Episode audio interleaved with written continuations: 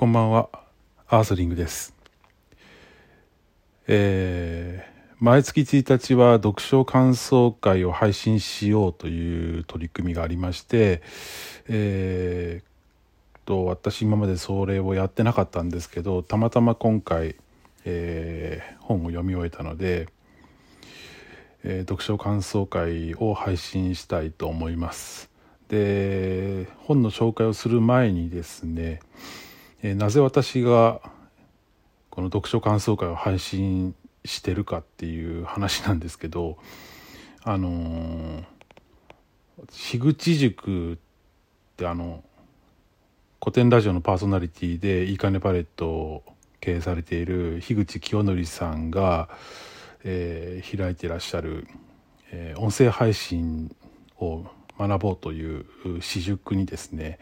え、入れさせていただいておりましてもともとあの樋口塾っていうのは古典ラジオのリスナーコミュニティの中にあったようなんですけれども、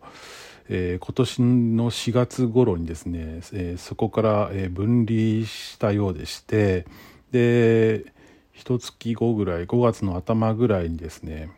えー、その樋口塾を、いろいろと、えー、取り仕切ってくださっているあやなるさんという方からお声かけいただきまして、えー、その樋口塾に、えー、リスナーコミュニティ外にもかかわらずですね、え入れさせていただいてるんですよね。でまあ、えー、いろいろと配信をしながらっていうことで、えやってるんですけれども一応その樋口塾のその塾生の中の取り組みとして毎月1日は読書感想会を配信しようっていう取り組みがありまして、まあ、今回それに初か初参加させていただこうかなというふうに思っています。であの読んだ本はですね「えーと、気象ブックス」っていうシリーズがありましてその中で、えー「地球温暖化と日本の農業」っていう本でしてこれあの発行してるところはですねえー、国立研究開発法人農業食品産業技術総合研究機構っていう、まあ、あのいわゆる農研機構っていうところが、えー、出されてるんですけれども今日はですねその本について、えー、紹介と、まあ、並びに、えまあ、私も農業やってますんで、まあ、その実際のそのうちでの事例というところを交えながらですね、え、ちょっとお話ししていきたいなというふうに思っています。でまあその地球温暖化と気候変動っていうのはもうだいぶ前から叫ばれてて危惧されていることなんですけれども、えー、とりあえずその今から2100年までの間にどういうことが起こっていくかっていうところでまずその人口が増えますよということで、えー、現在74億人ぐらい世界にいますけどもそれが今世紀半ばには98億人で2100年代には、え112億人まで、えー、人口が増えるというふうに予想されておりましてでそれに伴って、えー、気温もですね、えー、2005年比で見ると、えー、2100年は2.6度から4.8度まで、えー、上昇するでしょうというふうに言われています。でその人口増に伴って、まあ、当然ながら食料需要っていうのはどんどん増えていくんですけれども、えー、それに対して、えー、農業の分野でこの温暖化が、えー、進んでいく中でしっかりとした食料を作っていかなきゃいけないということで温暖化に対抗するために、えー、農作物の、えー、増収技術っていうのを開発どんどん進めていってるんですけれども実際にはですねその増収技術よりも温暖化の方が上回っていくだろうということが予想されているようです。で、えー、今日はですね、えー、その中でもですねまあ私も作っている3つの分野、えー、水とこれはお米のことですね水筒とそれから野菜あと果樹この3点にちょっと焦点を絞って、えー、ちょっとうん読書感想を述べていきたいなというふうに思っています。でまずあの水筒なんですけどこれあの日本はの縦に地形が長いんで、まあ、大きく分けてその北日本と、まあ、南日本といいますか西日本といいますかいうふうに分かれてますけれども長らくあの北日本の方はですね冷害に苦しんでたんですよね。冷たい害って。夏場にですねオホーツク海から吹く冷たい風で、えー、稲の生育に悪影響を及ぼして収量減ですとか、えー、品質の減っていったですね影響を及ぼしていたんですけれども、えー、そういったものがですねこの地球温暖化によって、えー、解消されていくでしょうというような、まあ、ある面ではその明るいニュースといいますかというところもあるんですけれどもえー、その霊眼に悩まされる地域っていうのはもうごく限定的なものなんで残りの地域についてはですねもろに、えー、この温暖化の影響を受けていきます。でうちもですねあの米を作ってる中で5月にですねあの夢尽くしっていう品種を植えてるんですけどこれあのもう数年前からあの一等米が取れなくなりましてもうほぼ2等米ですね、えー、気温の上昇がちょっと激しいのでやっぱりその収量も安定しないっていうのもありますし何より品質が損なわれてきてるっていうことがあるんですよね。でまあ、具体的に言いますと、えー、精米した時にお米って普通透明なんですけどちょっとあのね最近精米するとお米が白く濁ってるんですよ。これ乳白米っていうんですけど、えー、これの症状がかなり出るようになってきまして、えー、こういった結果からですね等級を落とさざるを得ないという状況ですね。で等級が落ちるってことはその分収入が減るっていうことで農家の家計を圧迫していくっていう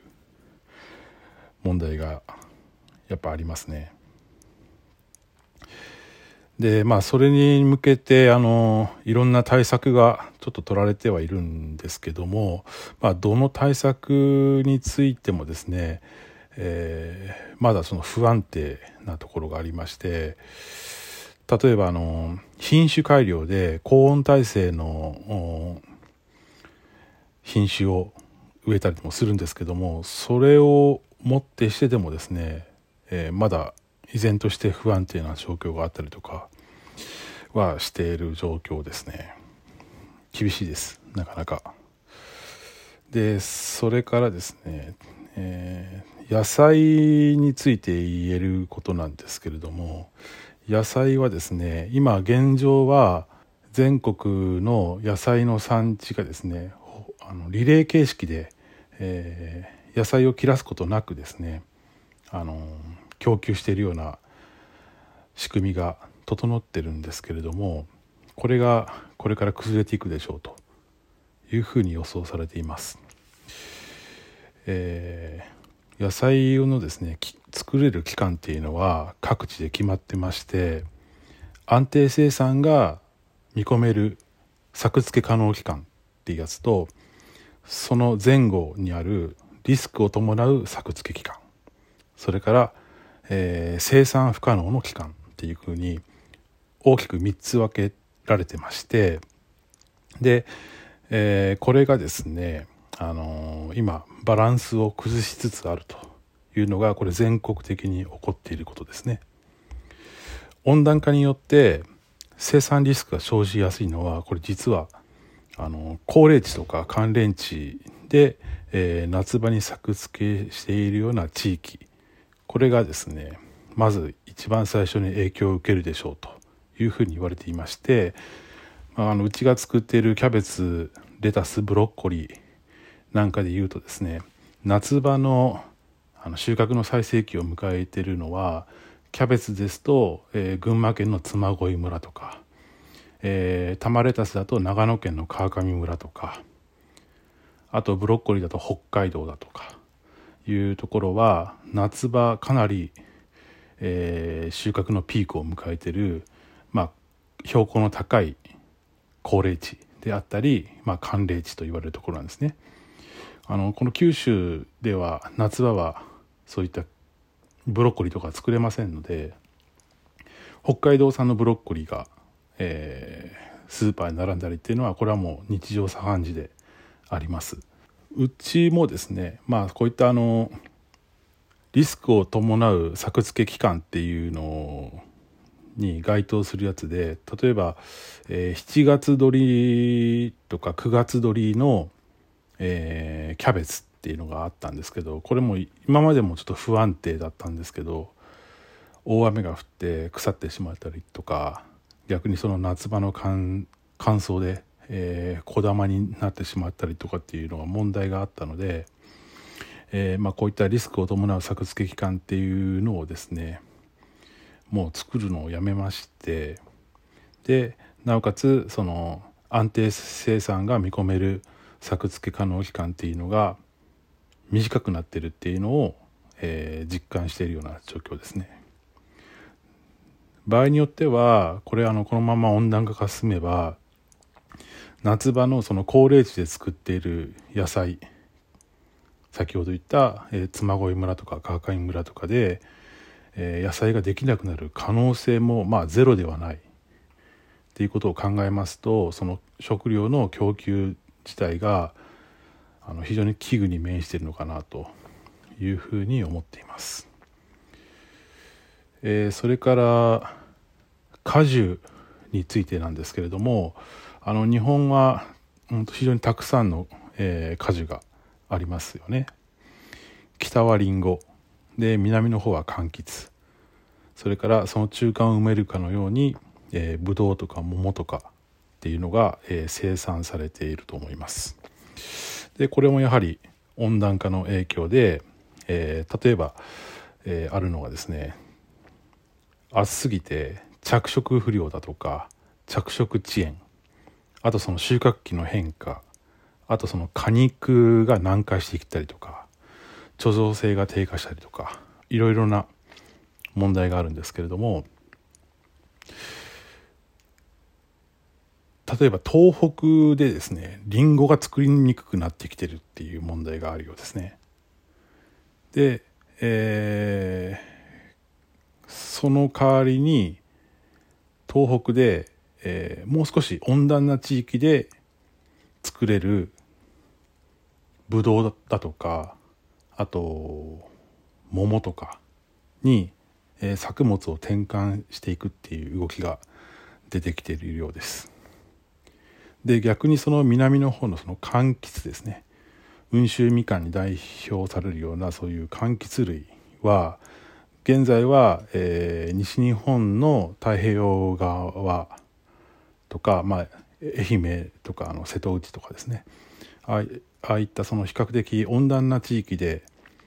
えー、そういう柑橘類を作られてますけれどもこれがやはりその温暖化によって栽培可能面積が増えていくということで、えー、日本海側とかですね、えー、いうところまでですね広がっていくようなんですよね。これもやはり、えー、温暖化の影響が出てきてでそれに対するその対応ということが出てきているようですね。で、えー、一方ですねこれまでその日本では作れなかったものを作っていこうという動きも出てまして、えー、それが亜熱帯作物と言われる作物なんですよね。でその亜熱帯作物で、まあ、代表的なもので言うと、えー、アボカドとかあとマカダミアナッツとかですね。そういったものもですね今沖縄とか南九州を中心に少しずつ栽培が開始されてきているというようなことで、えー、うちもあの野菜ばかり作っててもあの安定しないところがありますんで、えー、ちょっとアボカドにチャレンジしてみようということで、えー、昨年ですね鹿児島県のアボカド栽培をされている農家さんから苗を数十本購入しまして、えー、1年間この福岡県の気候に慣れさせてもうそろそろ、えー、植え替えをするようなところなんですけれどもまあそういった形であの新しい作物にもチャレンジしながら、えー、なんとかやっていきたいなというふうに思っています。えー、すいませんちょっとあの駆け足だったんですけど、えー、まあ、その地球温暖化はこれからどんどん進んでいくことはもうこれは揺るぎない事実だと思っていますのでなんとかその普段の生活からでもですねそういったことを意識しながら農業の分野もそうですし、えー、普段の生活からでもですねなんとかその温暖化を少しでも遅らせれるような形で、えー、行動ししていきたいなというふうに思っていますがまあなかなか難しいですねこれは。どうやってすれば温暖化を食い止めれるのかっていうのがこう普段の自分の行動からは思い当たらないというかですねいう問題はやっぱりありますよね。まあ、もうちょっといろいろ考えていきながら少しずつでも行動に移せていければいいかなと思いますね。ハチドリ電力ぐらいしかやってないですからね。まだもうちょっとなんかあるんじゃないかなっていうふうに思っています。ちょっと長くなりましたけども一応あの今回はこれで終わりたいと思います。ありがとうございました。アースリングでした。